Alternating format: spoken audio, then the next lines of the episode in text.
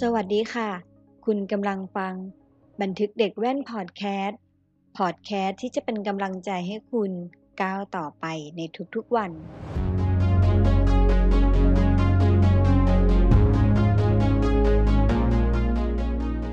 จริงจังในทุกภารกิจ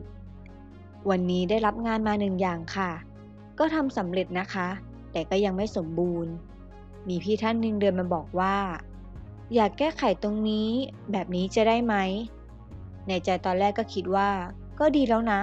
แก้ไขทำไมอีก ไม่อยากแก้เลย แล้วก็งุดหงิดขึ้นมานิดหน่อยค่ะ แต่สุดท้ายก็ปรับใจ แก้ไขตามที่พี่ท่านนั้นขอ แก้ไขเท่าที่แก้ได้ค่ะ เรื่องนี้สอนให้รู้ว่า การทำงานเร็วต้องได้คุณภาพด้วยถึงจะดีนะคะ และเมื่อเจอการแก้ไข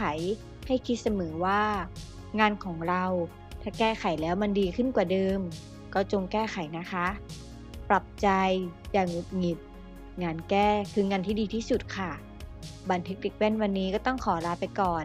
แล้วพบกันใหม่ในวันอาทิตย์ สวัสดีค่ะ